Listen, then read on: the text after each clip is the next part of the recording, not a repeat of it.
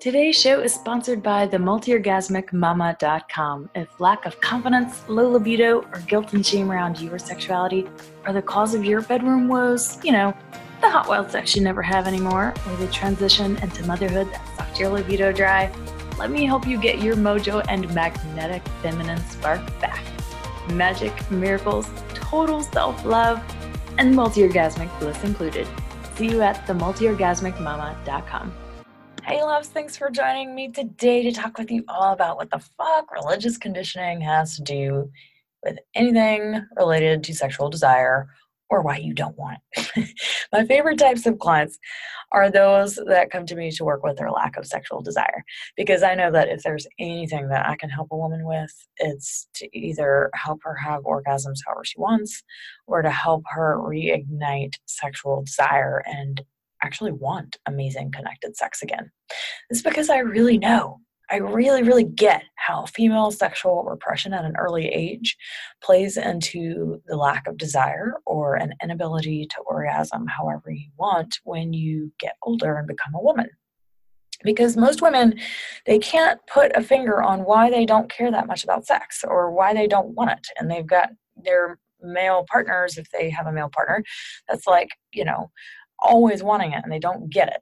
And I am absolutely not in agreement with people that say men are more sexual than women. I don't believe that at all. I think it's actually just that women have a bit more nuances around their sexual accelerators and brakes than men do. Uh, so, in my experience, women are absolutely just as much as sexual as men. It's just that women have been more repressed. Okay. And most men don't know how to awaken uh, female sexual desire because they lacked education when they were growing up. They don't know how to take time and they rush into things too much. Okay. But most women think that maybe their lack of desire is because of their, they had kids and now the kids taking all the time and that's their main priority. They think maybe it's because they've been with the same person for years and it's just not, not really exciting anymore, that maybe they lack desire because he doesn't do something the way that she needs him to, and she's not going to go and explain it for the hundredth time. Uh, they think maybe it's a stage of life. So I get a lot of people that will say, Oh, I'm in menopause, so I don't want sex anymore. And it's the hormonal changes and all this and that. And they think that it's the lack of connection and communication with the partner. Okay, you know, all of those things might be the exact reason that you lack desire. Until I talk to you, I can't really help you determine that. But when I dive deeper with my one on one clients, beneath all of this surface level stuff, what almost always comes up is unconscious conditioning. What I mean by unconscious conditioning is all of the deep familial, religious, and cultural conditioning that their sexuality is supposed to be a certain way and look like this and they've never even looked at or considered their own beliefs outside of or apart from what they were taught. Sure, our parents, our religious teachers, all of them probably did their best to raise us to the best of their ability, you know, for what they discovered what was right and true for them. But uh, we are in a great stage of awakening. We're finding that you know what we were raised to believe about sexuality is what has been passed down from patriarchy okay from people who want to control women's bodies and from a society that can't seem to embrace feminine power even though its fucking life depends on it. Chances are, whatever religion you were raised with, or even if you weren't raised in a religious environment, but you were raised with a similar disempowering cultural narrative. The point is, you were probably raised to believe that your sexuality was a separate part of you, that you had to keep this part of you under wrap and key, that your sexuality was something that you had to control or to censor, to hide or judge. It was something that you had to keep in the dark corners and to repress, repress, and repress some more.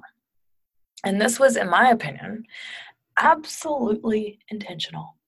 From the religious powers that be, it was absolutely the intention intention of patriarchy and religion to repress female sexuality in particular. Because you know why? When women's sexual expression is repressed, that means that they lack confidence and they lack power. And that was the whole point. Men didn't want women to be powerful. and they knew that if they could take the most powerful thing that a woman contains, her sexuality, then they could never be as powerful as men. If you don't believe me, then you probably want to unfollow this podcast right now. it, that is what happened, and they succeeded big time. So, how does your religious conditioning got anything to do with why you don't want sex? Well, let's dive into that. So, everything that we experience in relationships, in love, and in sexuality, it's imprinted in our deep primal reptilian brain from a very early age. So, if you were raised in an ideal sexual society, this could be really hard for you to imagine because we're so far from raising children in an ideal sexual society. I think it's getting better, but we've still got so much work to do with this. Okay. If we were raised in an ideal sexual society with parents and adults around you that truly celebrated human sexuality and did not shame you for it, say this fictional ideal sexual society didn't make you feel terrible for masturbating when you were three, or they didn't freak out when you and your friend were comparing each other's vaginas when you were six. if you had been raised to celebrate your sexual body parts, to celebrate pleasure, if you've been raised, you know, and celebrated when you first got your period and you were taken through like some amazing welcome ceremony into womanhood instead of being laughed at because you bled through your pants or feeling gross or disgusting because your vagina bled every month. Okay, if you'd been raised with amazing sexual education that included how to make sex enjoyable, and you'd been taught about your clitoris and you know how to awaken your body and that it took time and if you'd been taught that pleasure was your birthright from a very early age that sex wasn't just for men, sex was absolutely for women too, then you would probably have very few or no sexual hangups or issues uh, unless you experience some sort of sexual trauma. But the fact is, none of us were raised in this ideal sexual society. And that means that we all got conditioned to believe something about our bodies or sexuality was wrong. Or we just didn't know what we needed to know because no one gave us a proper sexual education. Now, what happens? Because we were raised with negative beliefs about our sexuality, our deep primal brains got the message that if you were to be your fullest, most expressed sexual self, then one of three things, or maybe even all of them, would happen. Okay, you would not be safe, you would not get loved, or you would not belong we got the message that if we were our full sexual selves, then we might get punished, we might get shamed, we might get yelled or screamed at, we might not belong to our religion. And if you are LGBTQ, then I totally feel you. And this is one of the biggest things that pulls on my heart so much is that, you know, the fact that you can't even be who you are sexually in most religions it's fucking bullshit, okay? So we might not get the love from our parents, from our religious leaders, if we were who we really are sexually. So, what happens in response to not feeling safe, not getting loved, and not belonging if we are our full, most expressed sexual selves is we shut it down to protect ourselves. Our deep primal brains only care about us getting our most basic needs met. We have to be safe, right? We have to be safe to survive. We have to be loved. Humans cannot survive without some sort of feeling of love okay we eh, look at babies babies have to get love okay we need to belong to our people because on the most basic level if you go back a couple 10,000 years, right? If you lived in a tribal society and you were kicked out of tribe, that means you would probably die. and that's the same phenomenon that happens to us even in our mo- more evolved uh, phase of existence, you know, here in 2019. And to the primal brain, with the sole imperative to keep you alive, you end up creating a protective false identity or a subpersonality, or you lose a part of yourself altogether. That's what's called a false self to ensure survival.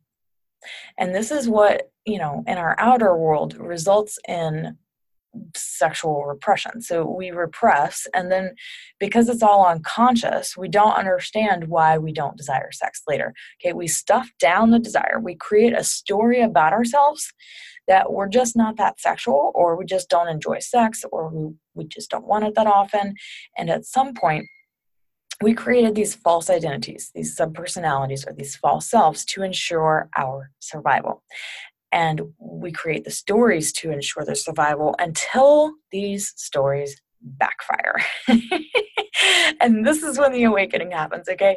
You realize that all of this protection that you created to keep you safe when you were younger isn't helping you out anymore. When you get to be in a relationship, you turn 30 and maybe you have a kid or two and you wonder where your sex drive went. The good news is it's still in you. You can never really truly get rid of your sexuality or your sexual desire. It is in you. It just has to be uncovered and rediscovered. And that can totally happen with a trusted guide such as myself. so, yes, my dear, if you were raised in a conservative religious environment, I can almost guarantee you with 99.9% certainty that your religious conditioning is playing into why you don't desire sex anymore. Yes, there may be some surface level issues that need some tweaking and fine tuning, but when it comes to sex, love, and relationships, our early childhood conditioning plays more of a factor into what we experience as adults than anything else. So you can work on all of the surface level shit. You can work on communication skills with your partner. You can work on, you know, talking it out with a counselor or even a marriage counselor or whatever. But until you're diving into the deeper stuff, nothing is going to change uh, for the long run. Okay. That's why it's imperative to your sexual health and happiness now as a freaking certifiable adult to look at your conditioning, to unravel it, to find out what's true for you, to reclaim these lost selves, these lost these lost parts of us, okay? To integrate these subpersonalities and identities that we once put in place to protect us so that we can be sexually empowered again.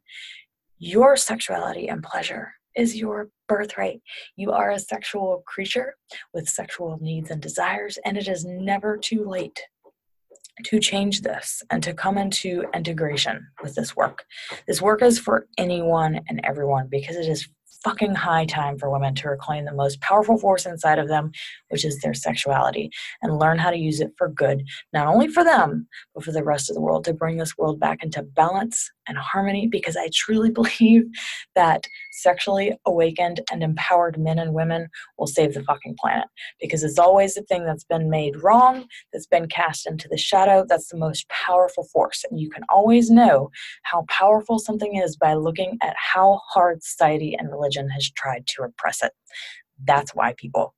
If you've been raised in a conservative religious environment and resonated with everything I just said, or maybe I just blew your fucking mind. I want to hear from you. I want you to go head to the multiorgasmicmama.com right now. So mama is spelled M-A-M-A. And I want you to sign up for weekly updates. And once you get my email, I want you to send me a message. So you can just hit reply on that first email you get. Send me a message and we can chat about uh, how working on this can help you become more confident free, alive, and powerful, and you can be the most radiant fucking woman in the room because you were made for pleasure, you were made for exquisite sex and connection, and I don't want you wasting another fucking day carrying on living small, playing small, and not shining your most radiant vibrant light. If you lack sexual desire altogether, then I promise you aren't living your full potential. You have something inside of you that you have made dormant, and it is totally time to let that come out and play. So let's unravel all of that, sweetheart. I will see you in your email inbox and talk with you again next week. Much love, my dear.